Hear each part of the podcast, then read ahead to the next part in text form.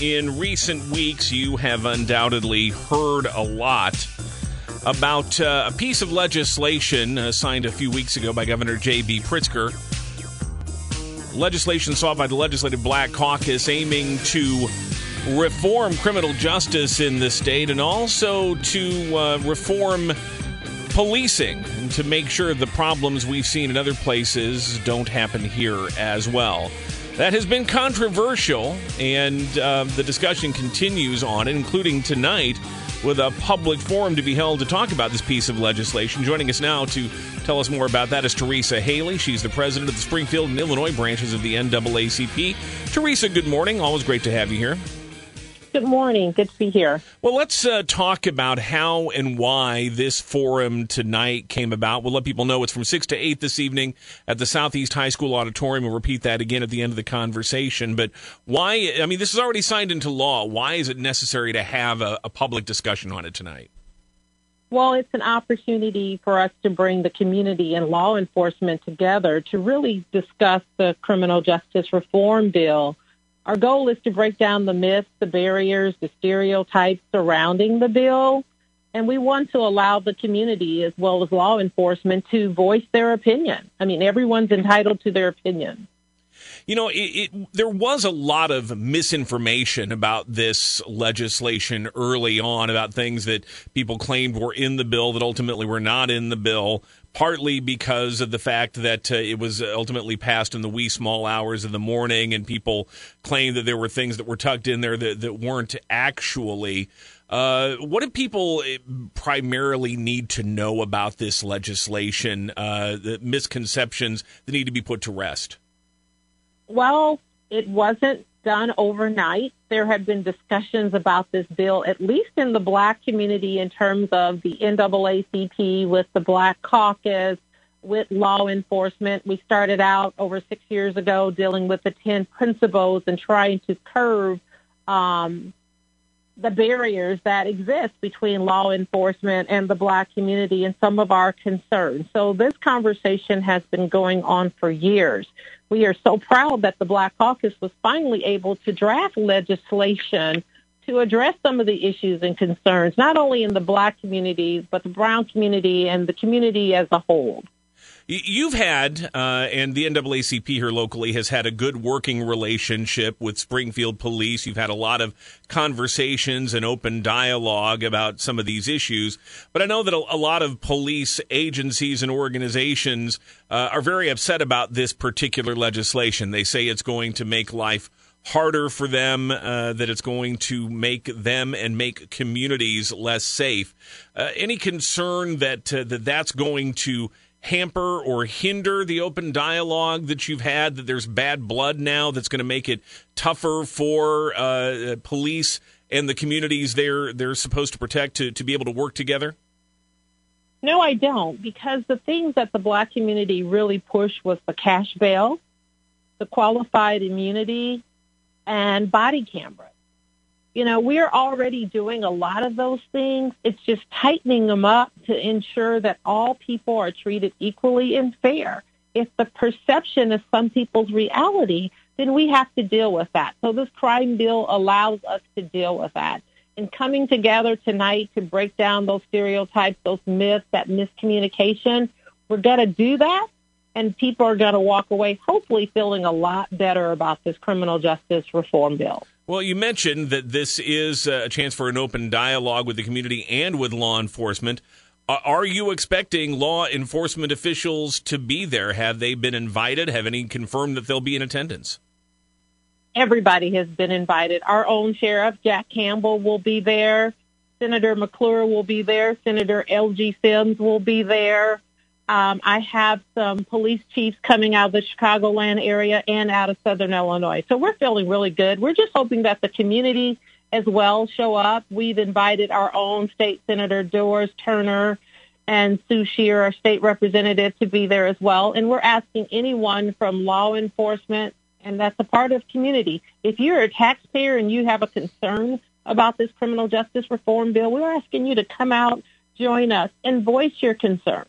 Uh, obviously, we still have uh, an issue with capacity limits and things like that. Is there going to be another way for people to uh, to watch this, to see it either during or, or after the fact? Is it going to be available online anywhere, or do people really have to come out tonight to the event to be able to to hear this conversation? We're going to record it, and our goal is always to stream it Facebook Live, but we don't know how it's going to work. Our capacity is 200 at Southeast, so we can have 175 people in the audience with social distancing. We've already um, worked with the principal over there, Mr. Trigg, so he's worked extremely hard to make sure that's going to happen. And we'll probably have 10 to 15 people on the stage social distancing. So we're not concerned.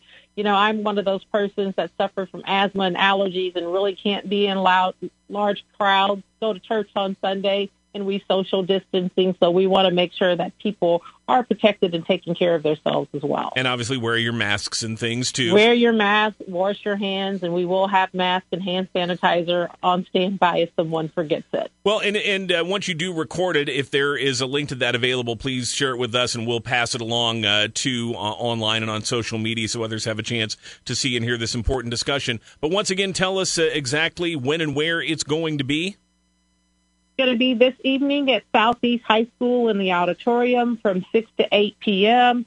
Come out and join the Springfield branch of the NAACP. Members of Alpha Phi Alpha fraternity will be helping us to co-host this wonderful event.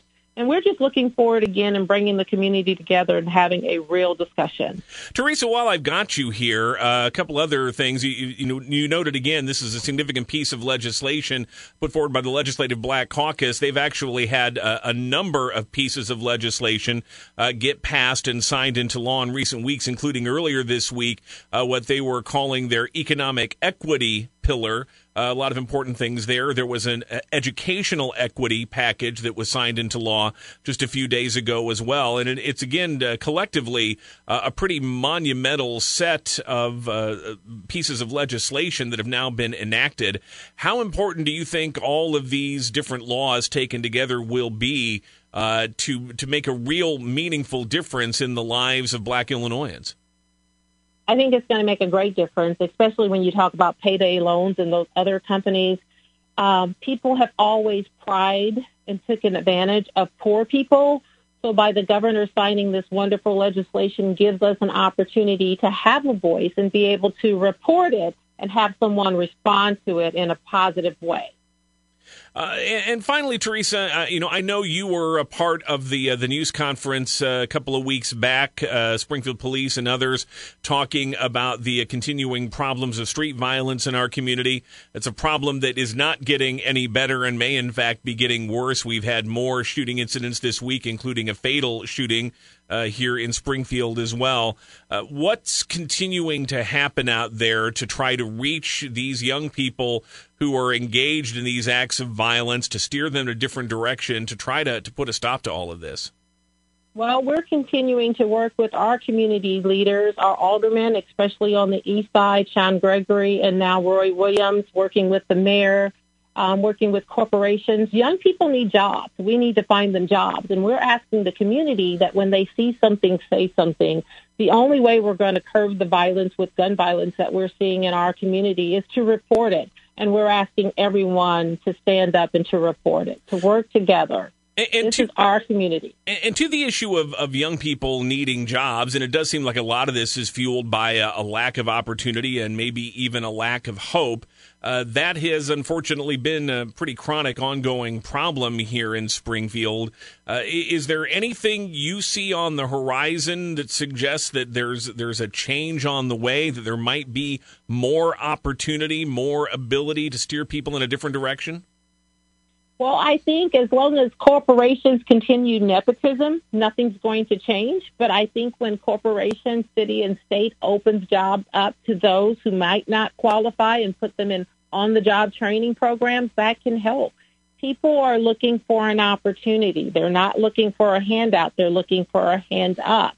And sometimes people that you see on the street, people have stereotypes again that they don't want to work. They haven't been given the opportunity. So if you're willing to give the opportunity, stand up and to make a difference in our community, I believe that we will all see a change for positivity. Teresa Haley, Springfield and Illinois branches of the NAACP. A reminder again that public forum this evening on the criminal justice and policing reform bill that was signed into law a few weeks back will be held tonight, 6 to 8 p.m. at the Southeast High School Auditorium. Teresa, as always, thanks for your time. Great to talk to you. Thank you, Jim. Good morning.